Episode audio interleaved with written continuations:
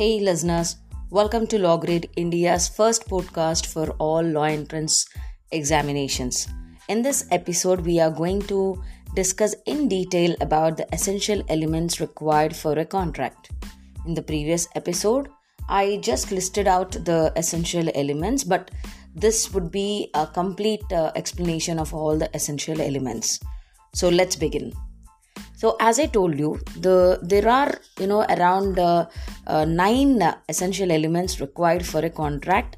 As we stated it is two parties. We need two parties to make a contract and consens, uh, consens ad idem that is identity of minds is required capacity to contract is required free consent should be there law lawful consideration also must be there and there should be a legal relationship between the parties and it should be about the contract should be about a lawful object and the terms must be certain and clear and also there should be a possibility of the contract to perform. Now let's look out about or let's understand about the first essential element that is two parties.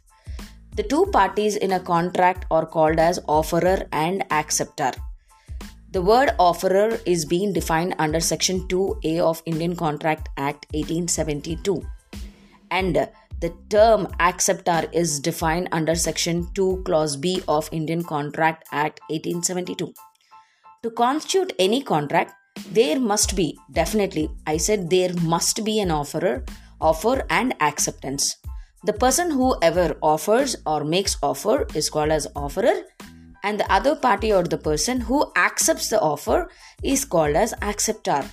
Therefore, in every contract, there must be at least two parties, namely the offerer and the acceptor. The offerer and the the offer and the acceptance, you know, must be must be communicated properly to each other. So when you don't have an offerer and acceptor, there is no point of a contract. You should have, you must have both the parties. With one party, it wouldn't never constitute an, any agreement or it would never turn into a contract. Now, the second important essential element of a contract is consens ad idem, that is identity of minds. Now, what do you mean by this? A contract, if if you want a contract to be valid, you know there should be uh, identity of minds or there must exist consens ad idem what do you mean by this? It means the identity of the minds between the parties to contract. Means i should say that both the parties you know both the offerer and the contract on and the acceptor must have agreed about the same subject in the same sense and the same time. Example. I'll give you an example a there is a con there is a party called as A. A has two houses, namely X and Y. A offers to sell X to B. But B accepts the offer thinking that it is about Y because A is having two houses. Here there is no identity of minds because A want to sell X but B accepted thinking it is about Y. So the identity of minds is not similar. There is no identity of minds, and hence uh, the contract cannot be enforceable. So let's assume I wanna sell my car. I have two cars. Okay, let's understand I have a car. I have a Corolla. I have a uh, you know a Swift. I have two cars. Let's assume Corolla and Swift. To I told to my friend that I wanna sell my car my friend told me, okay, I will purchase the car. Now, see, I didn't say which car it is in specific. Even my friend, who is the acceptor, also didn't ask in specific which car it is about. I was thinking, I told uh, that I would like to sell the car, keeping in mind about Swift. My friend thought and he assumed that I want to uh, sell Corolla. He accepted the offer. Now, see, it is about actually Swift car. I gave offer about Swift car, but my friend accepted thinking it as a Corolla car because I have two cars. So there is no identity of mind because uh, the object which we are uh, which we are about to sign up a contract is not same. So for having a valid contract, definitely the object or the subject or the product which you are buying or selling it should be the same both for the seller and as well as the buyer. This scenario is called as consens ad idem. So, for a valid contract, definitely there must be a consens ad idem. Next, the other essential element is a capacity of contract, very, very, very important, which is mentioned under Section 11 of Indian Contract Act 1872. What do you mean by this? The parties to the contract must be competent to enter into the contract. Yes, the offerer and the acceptor both should have that uh, competency to sign a contract. Now, what do you mean by personal competency to sign a contract? This uh, definition of competency or the capacity is mentioned or defined under section 11 of Indian contract. First and foremost thing, to make a person competent to sign a contract, the person must be a major. He or she should be a is a major. Means they should not be a minors. If they are a minors, the contract will not be valid. Now, he or she should have, is of sound mind. Means they should be in a proper mind, not an unsound mind.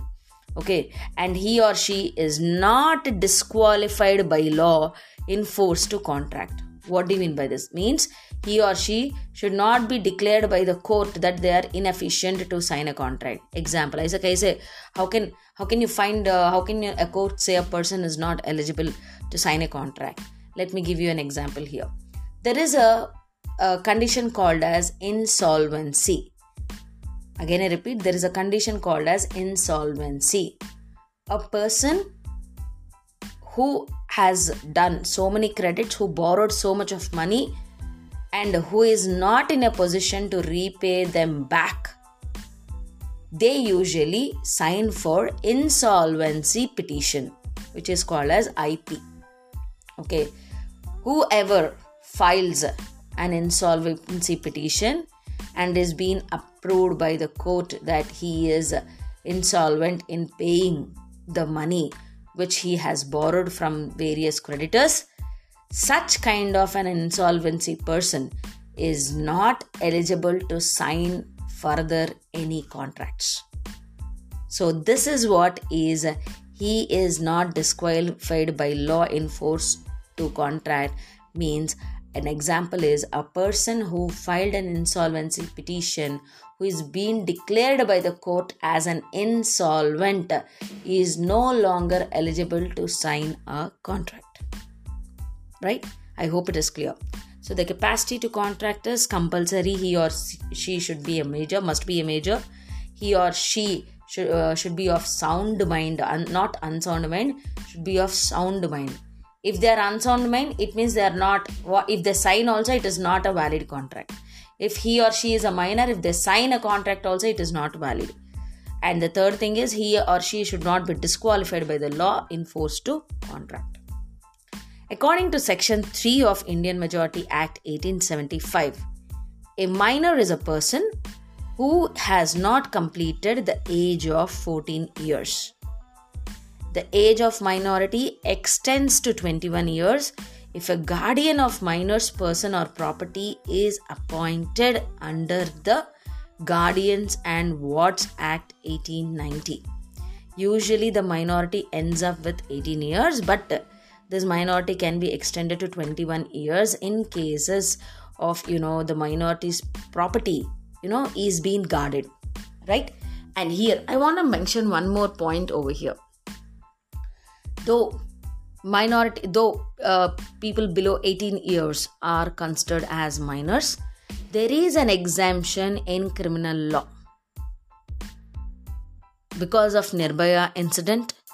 There was an amendment in the criminal law where the age was reduced from the age of minority in criminal cases was uh, reduced from 18 years to 16 years. Means in case of criminal law People who are above 16 are considered as majors.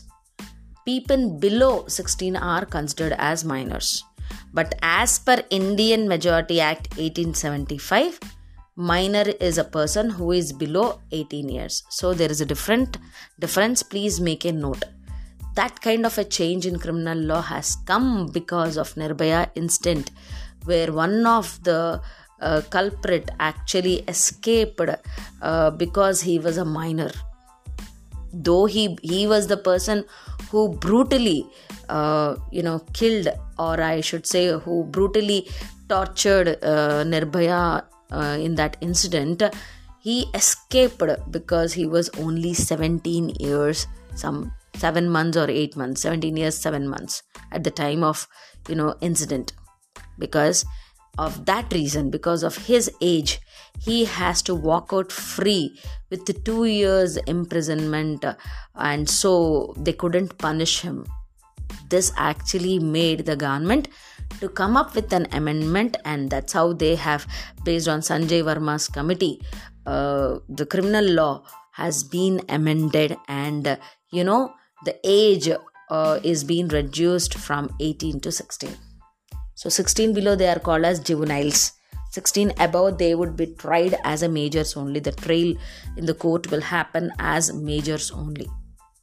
So don't get confused. It's a different aspects you have. And moving on, in England, you know, a person below the age of 21 years was a minor till 1969. We need to know about this. Now the question is why about England?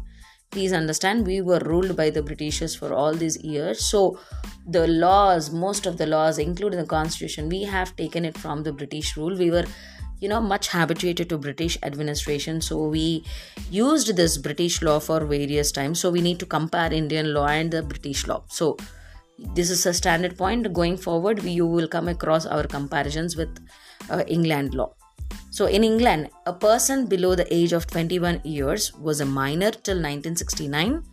With the passing of the Family Reforms Act 1969, the age limit was reduced from 21 to 18. Now, in England also, a person below the age of 18 years is a minor.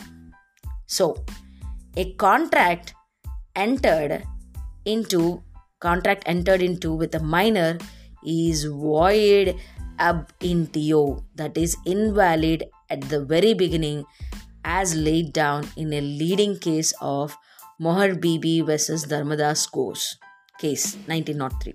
So, in this uh, Mohar Bibi versus Dharmadas Ghosh case 1903, it is been uh, declared by the contract by the court that a contract entered into with a minor is void ab initio.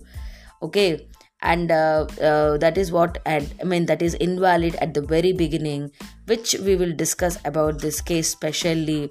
What is this Mohar B you know versus dharmadas ghosh 1903 case which we have to discuss in detail for your better understanding.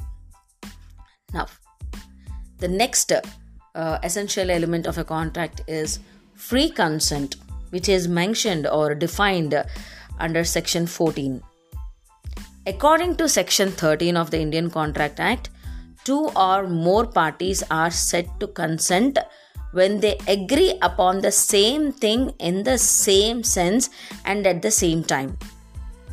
Now, consent is said to be free when it is not caused by flaws in consent, that is, there shouldn't be any force to sign the contract there shouldn't be any fraud or misrepresentation of mistake or undue influence. If there are no if there are no features like this as we mentioned then we call it as free consent. So section 13 uh, says the need of free consent in a contract and section 14 of indian contract act 1872 defines free consent as a consent is said to be free when it is not caused by coercion which is defined under section 15 not caused by undue influence as defined in section 16 not caused by fraud as defined in section 17 not caused because of misrepresentation as defined in section 18 not caused by mistake subject to the provisions of section 20 21 and 22 so to to declare a contract signed by free consent the conditions is there should no there should not be any coercion no undue influence no fraud no misrepresentation no mistake to the provinces. Now, what do you mean by this coercion and all we will discuss in detail. Now, this is only to understand you the essential element. Now, the next essential element of a contract is lawful consideration, which is defined under section 2, clause D. Now, what do you mean by this lawful consideration? When you are offering something, you expect something back in return now i want to buy i want to sell my car. I told you right? I gave you an illustration that i want to sell my car. So my friend whoever is interested to purchase they will accept my offer and they have to give me the amount i asked or what we have concluded. Let's assume that i want to sell my corolla car for 10 lakhs. This is the offer. My friend want to purchase Corolla car not for 10 lakhs but 8 lakhs which I also agreed that and I told him that I am ready to sell my car for 8 lakhs. Now the object here is a car and the lawful consideration here is 8 lakhs. So in a simple words lawful consideration means the amount to which the both both the parties agreed as part of the contract is nothing but the lawful consideration. So this is one of the most essential elements because without a lawful consideration there is no contract. Because this lawful consideration determines the price of the contract. And it refers to both the parties. So a contract to be valid and enforceable there must be a lawful consideration. Example A sells his house to B for 10 lakhs. A's lawful consideration is rupees 10 lakhs. B's lawful consideration in the house is also similar. Therefore, a contract without a consideration is void. In other words, I should say that a contract without consideration is not valid and enforceable, not possible to enforce.